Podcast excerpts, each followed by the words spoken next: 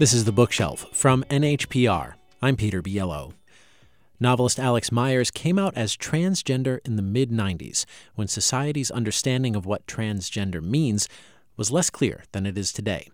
In his new novel, Continental Divide, Myers writes about 19 year old Ron, who was born female and grew up in Tamworth, New Hampshire, and who decides to reinvent himself as a man by moving west to work on a ranch in Wyoming.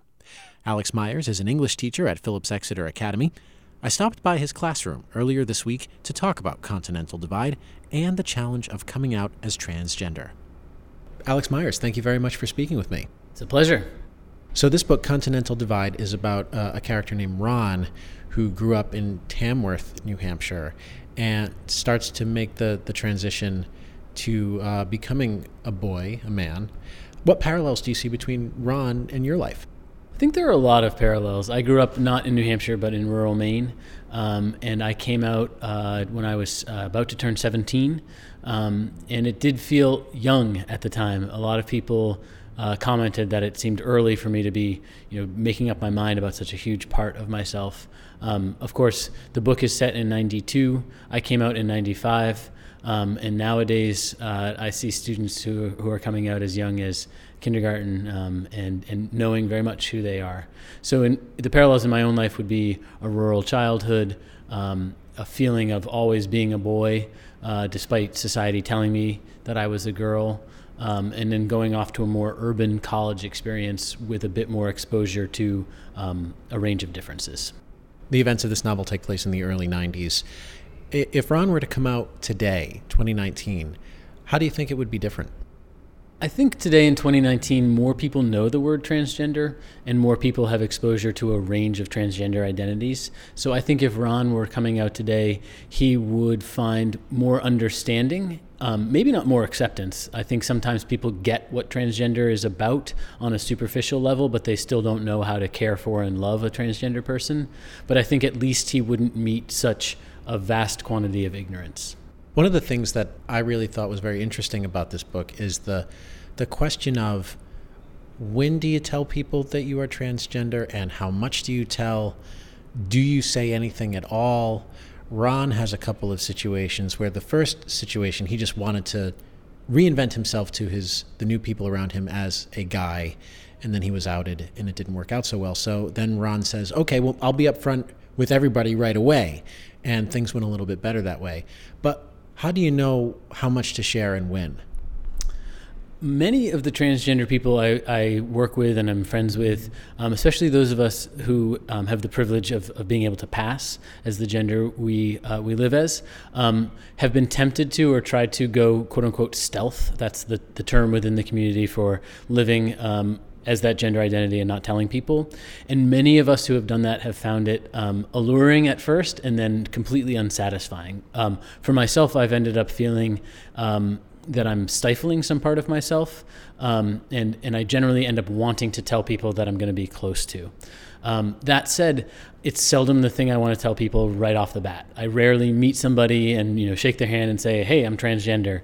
Um, there have been times when I've done that, but um, usually I'd like to get to know them as a colleague, as a human being, um, and then uh, gr- as as we get to know each other in the in the natural process of becoming closer, it's something I would bring up you know as soon as I as I can, but not forcing it. I wanted to ask you about the question of masculinity that keeps coming up in Continental Divide, because Ron really wants to seem like a man, the man he feels like he is.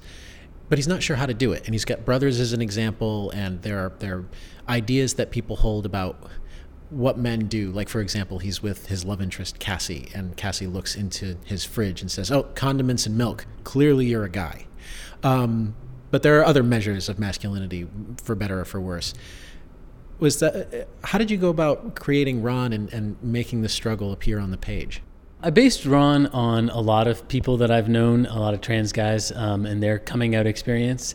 And a lot of us and a lot of, of the friends I have um, felt like society wants to sell you this wholesale picture of what it means to be a man that there's this one sort of size of masculinity and you kind of have to fit yourself to it.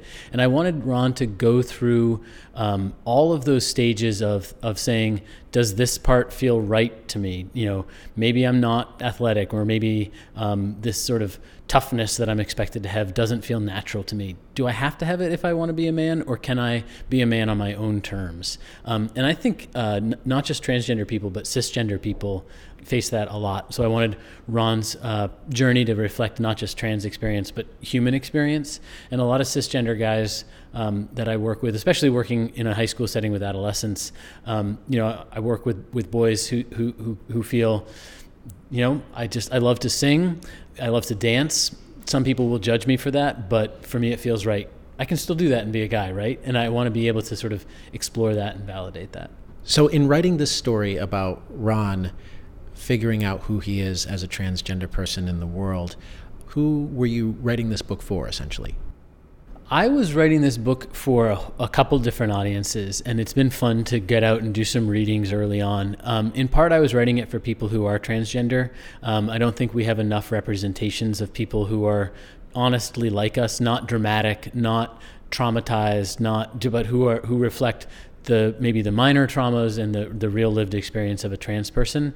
And I've done some readings at LGBT centers, and I love it when when lines get a laugh that I know you kind of have to be in on the joke to get. Um, so that's very gratifying that people see themselves and get what's happening there. I wrote it in, in mind of people who who love a trans person and maybe who are trying to learn to love a trans person. Maybe you're a grandparent who's had a grandkid come out as genderqueer. Maybe you've met your first transgender coworker and you you want to understand them, but you don't want to burden them with all your questions. And I wanted to write a book that would help to explain it, but not make it preachy. And then I really hope that people will pick this book up. Maybe they like the jackalopes on the cover or whatever, and they say, This looks interesting. And they'll read it without knowing they're going into something that's about a transgender person. And they'll be surprised to find themselves in some way reflected um, in, in what happens there. Well, Alex Myers, thank you very much for speaking with me about Continental Divide. It's a pleasure. That's Alex Myers, teacher of English at Phillips Exeter Academy and author of the new novel Continental Divide and you can find a list of his top five reading recommendations at our website, nhpr.org. We are always looking for reading recommendations from listeners like you, so send us an email with your recommendation. The address is books at nhpr.org. You can also tweet us at NHPR Bookshelf. This is The Bookshelf from NHPR. I'm Peter Biello. Thank you very much for listening.